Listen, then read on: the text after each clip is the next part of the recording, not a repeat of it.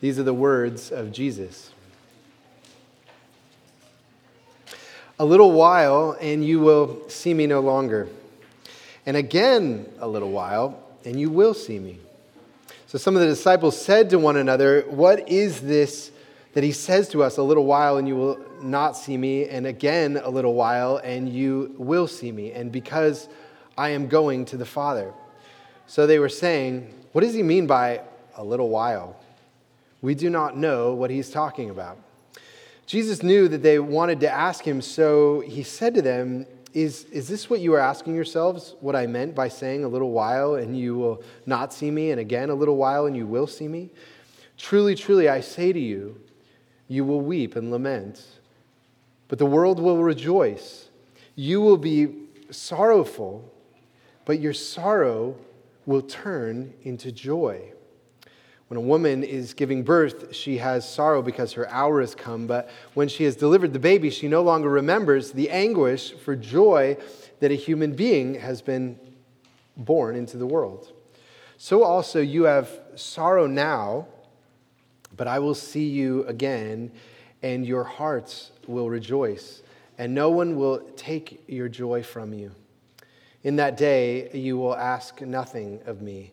Truly, truly, I say to you, whatever you ask the Father in my name, he will give it to you. Until now, you have asked nothing in my name. Ask, and you will receive, that your joy may be full. The grass withers and the flower fades, but the word of our God will stand forever. Let's pray together. Holy Father in heaven,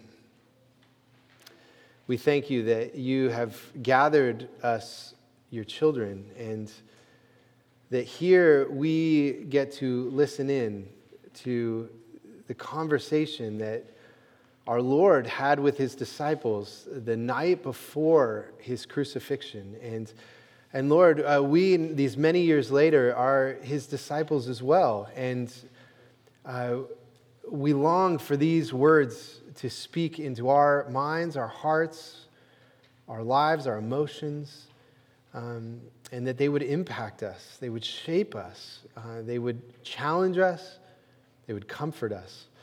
And so, Lord, we open our hearts to you and we pray that by the power of and, and insight and wisdom of your Holy Spirit, we uh, might uh, um, uh, behold our Savior as we read his words and study them together now. We ask this in Jesus' name. Amen. Amen. Well, today we are, are looking at a, a topic that I, I, think is one of the deepest questions that affects so many of our lives of how does sorrow, sadness turn into joy? And uh, I'm reluctant to uh, talk about such a challenging subject. Uh, if any of you have struggled with depression, uh, you know that when someone says that they have answers for depression, sometimes it's like rubbing a wound and makes it just even worse. Actually, there's a proverb that puts it this way Whoever sings songs to a heavy heart is like one who takes off a garment on a cold day and like vinegar on soda. So, speaking joy into sadness can make the sorrow or depression worse. And so there are dangers in speaking about you know, sorrow and depression, and you can trivialize it. There are also dangers in not speaking about it because then we don't know that we think, well, maybe that's all there is, is sorrow and depression, especially if it really plagues our life. And so my hope today, uh, what I want to talk about today is I hope, hopefully more descriptive than prescriptive. And what I mean is I want to describe uh, the experience, the path the journey of, of what you're going to face in a journey of sorrow and instead of prescribe here's a remedy for how it's going to get taken away. So i'm not i don't have necessarily a technique to take away uh, sorrows um, but uh, to say you know sadness is a path that all of us to varying degrees have to walk. What does that path look like?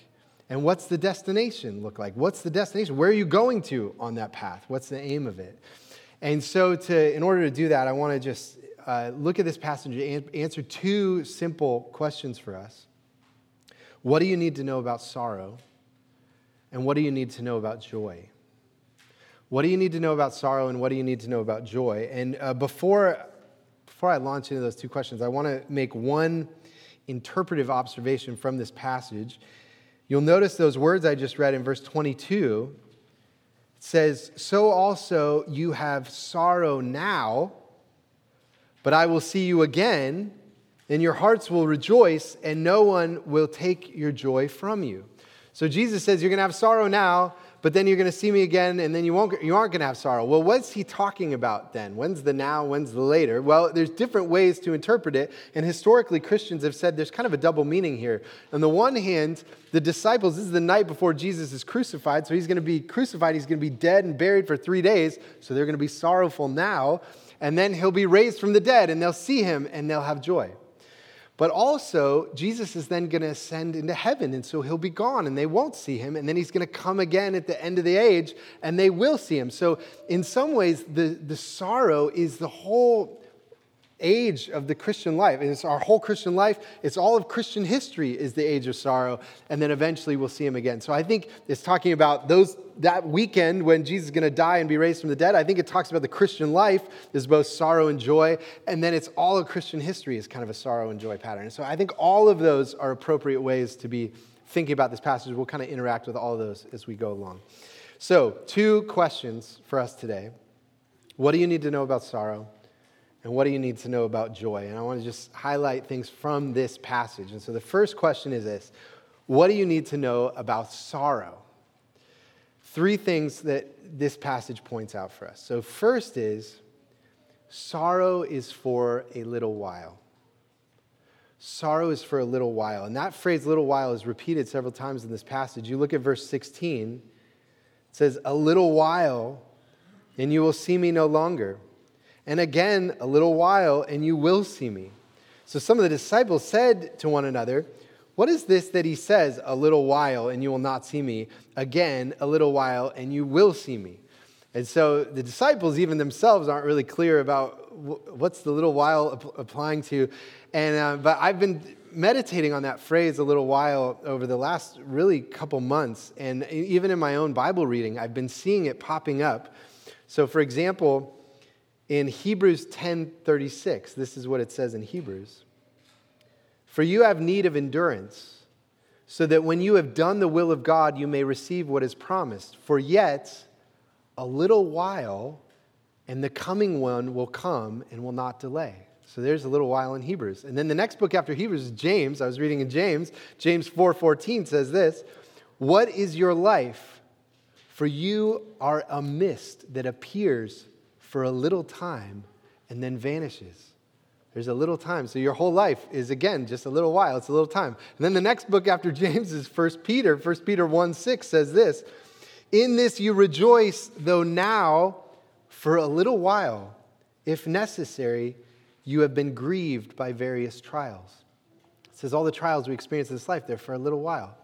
Over and over again, the Bible and Jesus says that sorrow, suffering, the trials that we experience in this, in this life, and our life as a whole is just for a little while.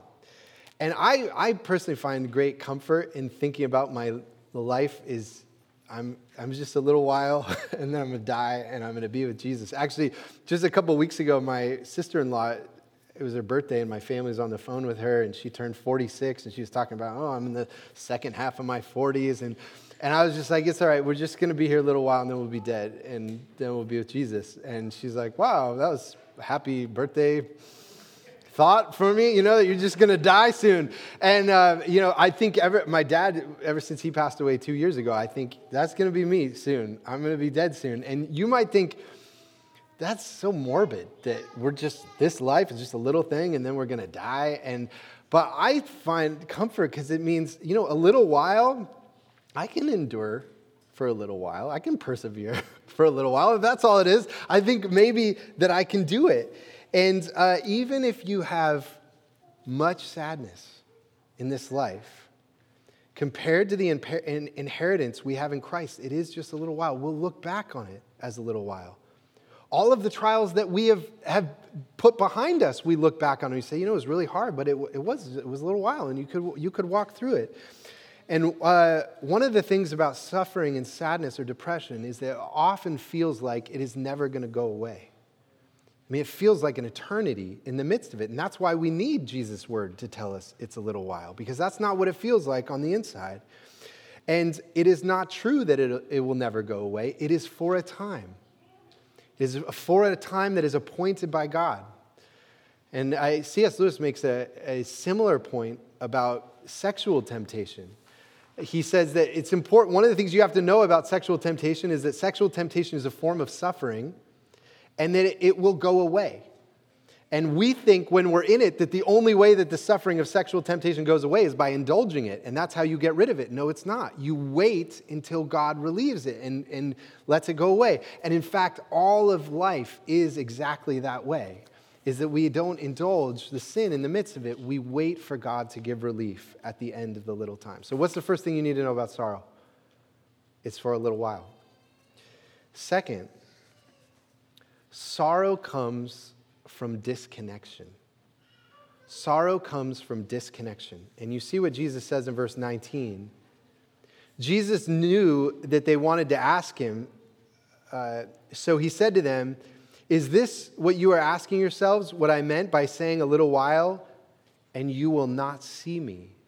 And again, a little while, and you will see me. Truly, truly, I say to you, you will weep and lament. And so Jesus says the source of sorrow is personal disconnection from Him. Uh, you know, these disciples have been walking with him, they've been living with him, they've been spending their life with him, and he says, This is going to be a real sorrow that I, his physical presence is gone. And of course, you know, we've experienced that this past year in tremendous ways. And, you know, what's the physical presence of Jesus now in our day? It's the body of Christ, it's the church. And, you know, the isolation that our whole culture has experienced, you know, there's huge increases in depression, even suicide. And, uh, and if you are experiencing sorrow, this is why. Sorrow comes from disconnection. And there's a, a really fascinating book that I read a couple years ago called Lost Connections. And it's a book about depression. And, uh, and the main thesis of the book is that depression is pain. And we experience pain in our lives when things that are supposed to be connected get ripped apart or torn apart. You know, you think of your arm, you cut your arm, it's flesh that's supposed to be connected gets ripped apart, and you feel pain. And it's your body telling you something is wrong, and there's something that, there's a wound that needs to be attended to. There's something that's been ripped apart that needs to be cared for. And, uh, and Johann Hari, who's the author of that, he argues that this is what depression is. Is that some connection in your life has been torn and needs attention. And uh, he lists all kinds of disconnections that you can have, you know, disconnection from community, important people in your life, or, you know, intimacy with people, or, or disconnection from meaningful work, if you feel ripped apart from meaningful work, or if, you, um, if, if you're doing things that go against your value system and you feel disconnected from your deepest values, or, or like childhood traumas that you haven't faced and you feel ripped apart from your childhood or even future hopes. If you you know if you don't have hope for the future and you're ripped apart that's a fundamental part of being human. These are all disconnections. And of course the christian understanding of the world is that the deepest source of suffering and misery is that humanity is disconnected from god from our creator and that Jesus, the whole reason that Jesus came was to reconcile all things in heaven and earth. He was re, you know, reestablishing the connection of all things that were supposed to be joined together. And uh, one of the things that I appreciate about that book, Lost Connections, is I think it takes away some of the moral component that we often attach to sadness or sorrow or depression is we feel guilty for you know feeling sad or, or down or uh, you know, melancholy, and you know, but you wouldn't feel guilty because your arm, you had a gash in your arm and you, it hurts. You wouldn't say, "Well, I feel guilty because I'm feeling pain." No, it's not. It's not a moral thing to feel pain. Pain is just telling you something needs attention. Now, it is true that there are sins that could make your pain worse. And if we, you know, indulge sins, often then we feel more shame and it compounds the pain and we feel more disconnection because what sin is, sin is trying to give a temporary relief to something that we're, that, a, sorrow that, uh, you know, pain that we're walking through. So sin gives you temporary relief, but long term pain. And the healing that God gives is we wait for Him to heal and reestablish connections and for Jesus to reestablish connections. And so, what these first two points about sorrow teach us that sorrow is for a little while, it's a length of time that we can walk through, and, and that it comes from disconnection, is a calling to not respond to sorrow with sin. And, uh, you know, the Christian life in many ways is, is waiting for God to heal our pain. That's what the Christian life in many ways is. We're waiting for God to ultimately come and heal all of our pains. And, uh, and when we do that, when we have a posture of waiting for God to work, a third thing happens. This is the third truth about sorrow is that sorrow gives birth to new life. Sorrow gives birth to new life. And you see what Jesus says in verse 21. When a woman is giving birth, she has sorrow because her hour has come, but when she has delivered the baby, she no longer remembers the anguish for joy that a human being has been born into the world. So sorrow is like the pain of giving birth. It's, you know, it's a pathway to how new life shows up in the world. And, you know, I've thought about how, you know, there are many women who when they're getting ready to have their baby, they decide, you know, I don't want to have an epidural or I don't want to have any pain meds. I want to feel the pain of the whole experience. Why do they do that? It's because they understand that that pain that they're going to experience is so charged with meaning. It's one of the most profound things that will happen in their life. And that they understand that this pain is not a wasted pain, it's a pain that is giving life to another human being. And in many ways, Christians throughout history have viewed suffering and trials and sorrows in this life exactly that way. They've welcomed it like a mother who's saying, I'm going to, you know, experience the pain of giving birth. And um, J.I. Packer uh, puts it this way that they've learned to bow to God's providence, that whatever pain is necessary for his work in their lives, they will welcome it. And if you are in Christ, sorrow and suffering are the means that God uses to give birth to new life, both to you and to others. And so, a huge question for us is are we willing to receive that? Are we willing to accept that? Will we, ex- will we bow to God's providence, say, whatever you bring into my life, I trust you that you are good, and I will receive that good. I believe you. And so, as we think about sorrow and suffering and depression, can I give you a recipe for taking it away? No. But do not try to walk the path of sorrow without knowing these things. That the Bible describes it as for a little while, that it comes from disconnection, that there's all kinds of disconnections, ultimately from God, from the pre- physical presence of Jesus, but also his people. And we're not going to you know, f- experience that full connection until finally we're with him. And that, but ultimately, that sorrow is what gives birth to new life. It is a part of the path that he has for every Christian. And so when we think about that new life, though, that raises a second question. Okay, well, what do we need to know about sorrow? Those are the things we need to know about sorrow. Well, what do we need to know about joy? What does this passage teach us about joy? And again, three things that I want to highlight from this passage. Three things about what do you need to know about joy. First, joy looks outside itself.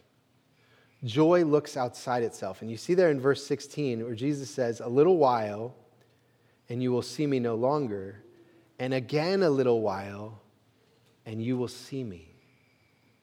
Jesus says, You're going to see me with your eyes. And the posture of the Christian is with his or her eyes open, watching for God, watching his world, watching for other people. And many of you know how you know, one of the hardest things about depression is how much it turns us inward on ourselves. And we, you know, we have a pretty inwardly turned culture as well as a pretty therapeutic culture where there's a lot of introspection. We Also, we're increasingly uh, influenced by Eastern spirituality, which is very inwardly focused. And uh, G.K. Chesterton um, talks about this in his book Orthodoxy, where he sees this as one of the fundamental differences between Buddhism and Christianity. And this is what Chesterton says. Says, Even when I thought that Buddhism and Christianity were alike, there was one thing about them that always perplexed me. I mean, the startling difference in their type of religious art. The Buddhist saint always has his eyes shut, while the Christian saint always has them very wide open. The Buddhist saint has a sleek and harmonious body, but his eyes are heavy and sealed with sleep. The medieval saint's body is wasted to its crazy bones, but his eyes are frightfully alive. The Buddhist is looking with a peculiar intentness inwards. The Christian is staring with a frantic intentness outwards. This is the meaning of that almost insane happiness in the eyes of the medieval saint in the picture. The Christian saint is happy because he has verily been cut off from the world. He is separate from things and is staring at them in astonishment. I just love those phrases the frantic intentness outward and almost insane happiness. And the thing about Eastern spirituality is Eastern spirituality says that everything is one and everything is God. And so if you want to see God, look inside of yourself. And the Bible tells us that you and God are definitely not the same person. It's amazing that God created an other. In fact, many others, a whole world filled with others. And what's amazing that you see in this passage in verse 16 is that Jesus says, again, a little while, and you will see me. But then you go down to verse 22. He says, So also you have sorrow now, but I will see you. And it's not just that our eyes are open looking at God, the other, his eyes are open, beholding us as an other and we're seeing each other. You know, I picture it like two people falling in love, you know, whose eyes they see each other. And you know, the mystery of the other, you know, that you can't control them. You don't know, will they accept you? Will they reject you? There's so much risk. And yet you behold one another. And that joy of romance, of falling in love, is just a small taste of the profound truth that God is a mysterious other. And with our wild eyes open, and his wild eyes open, we behold each other astonished.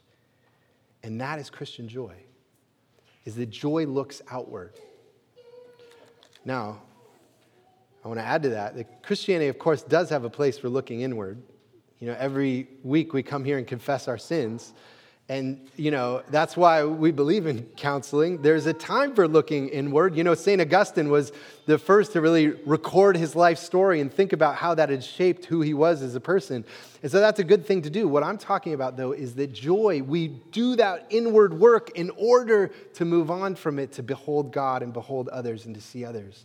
And so we confess our sins so that we can be freed from our sins and then behold God and hear his word and come to his table and serve and love our neighbors. So joy looks outside itself. Now, some of you would say, uh, Yeah, I want that. I, I see how I'm turned in on myself. And, you know, how does, what does it mean to turn outside and behold, look outward from myself? Well, that's a second thing about joy from this passage is that joy looks for God through prayer. And when joy has its eyes open, I think it doesn't only look for Jesus coming when he's going to come again, but also joy looks for where is Jesus present in my everyday, you know, life. And you see that there in verse 24, where it says, "Until now, you have, Jesus says, until now you have asked nothing in my name. Ask, and you will receive, that your joy may be full." Joy in asking, you know, bringing everything, all of our sorrows, every anxiety, every hardship, bringing it to God, you will begin to see Him answer prayers. And that will be a source of joy. You know, my family was just talking about this this week. We have a, a, thing we do at our, some of you do this at your dinner table where we'll go around and say, What are your highs and lows from the day? And everyone talks about their highs and lows from the day. And my wife was saying she was listening to a podcast about a family that their question is, Where did you see God today? I thought it's such a great question. Like, it first expects God was present today. Where was he? Did you see him? We just went through our life and we, our eyes were not open. And to pause and to say, where did, we, where did I see God today? Joy feels like God is at work in the midst of the hardships of life and is experiencing him.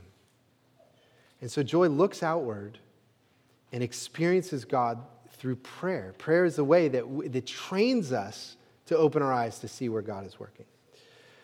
The third important thing about joy is this that joy also looks to the future. A huge part of Christian joy, the, the kind of foundation of Christian joy, is that there is a tremendous hope for the future that is awaiting us. And, and you know, to think about those words again in verse 21, where Jesus says, When a woman is giving birth, she has sorrow because her hour has come, but when she has delivered the baby, she no longer remembers the anguish for joy that a human being has been born into the world. So Jesus brings this metaphor of a mother giving birth to a child, and you say, well, what's the metaphor here? Like, what's the baby that's being born? And uh, well, there's a couple answers you find in other places in the Bible. For example, Colossians 1 says that Jesus was the firstborn from the dead. So when Jesus was raised from the dead, he was like this new life that was born into the world. He's like this baby born into the world with his new life. So, in the one hand, it's talking about the resurrection. But in another place, in Romans chapter 8, the Apostle Paul says that the whole world, the whole creation, is groaning with birth pains, and like a whole world is being born, like Jesus was being raised from the dead. This is what it says in Romans 8. The creation waits with eager longing for the revealing of the sons of God. The creation itself will be set free from its bondage to corruption and obtain the freedom of the glory of the children of God. For we know that the whole creation has been groaning together in pains of childbirth until now. It's a powerful image to say all of history in the creation. You know, you include this last year of COVID, all the pain that we experienced and the disconnection we, we say, what is all this? And just all the, the wars and the violence and the heartbreak of human history throughout history. And you say, what is all this? The creation is under a curse. And there is this pain, but God promises there is a new life being born through Jesus. And that what happened to Jesus when his body was raised from the dead 2,000 years ago, that was just a preview of what God is planning to do with the whole world and all of Jesus' people. That there is coming a time when there will be this new life born and all connection will be reestablished. And we will be with God forever, and sorrows will be no more. This hope is the foundation that lives inside of Christians. So, no matter what sorrows, no matter what depressions come and the ups and downs of our spiritual life, this is what is underneath all of those that doesn't change in the Christian life. And you might say, what? How can, can we really believe that? That the whole creation would be freed from the curse and we would live in God's presence in eternal life with raised, healed bodies forever and ever? How could I ever believe that? Because it's already happened once. That's what it means. is because it already happened once. God said, What I did for Jesus in the past is going to happen for all of you in the future. And so that, that hope is the foundation for Christian joy. Now, I know that each one of you has a different journey with regard to sorrow and joy, and I can't give you a technique to necessarily move you from one to the other. But I can tell you about the path that you are on what do you need to know about the path of sorrow? Even if you wrestle with it your whole life, the Bible assures you it is only a little while. Even if it feels longer than that, trust God's word. And it comes from disconnection disconnection from his world and from people, and ultimately from God and from the presence of Jesus. But that sorrow will be a part of giving birth to new life. And so, what do you need to know about joy? Joy has its wild eyes open, looking outward at God and his world looking especially to experience God answering prayers by His Holy Spirit. And above all, joy knows that there's an amazing future that God has prepared for us in Christ. And so we will wait for Him. Let's pray together.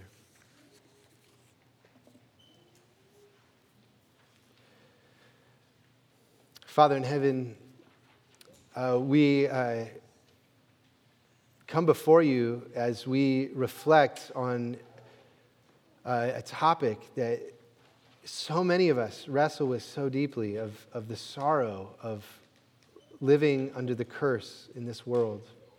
And Father, I thank you that as your children are gathered here, you know each one of them so intimately. You know their particular sorrows.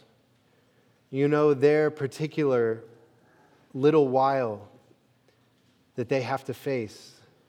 You know their particular path of sorrow that they must walk. And so, Lord, um, I pray for each person here that you would assure them of your loving providence. And that, Lord, you, the hope of, uh, of the reconnection of all things, the renewal of all things, would live inside of us that we might know endurance, but also, Lord, that we would have joy now. Lord, we believe in it for the future, but I pray for my brothers and sisters here that you would grant them relief, even in this life. And so we look to you in faith. In Christ's name, amen. Well, invite you to stand. And every week we respond.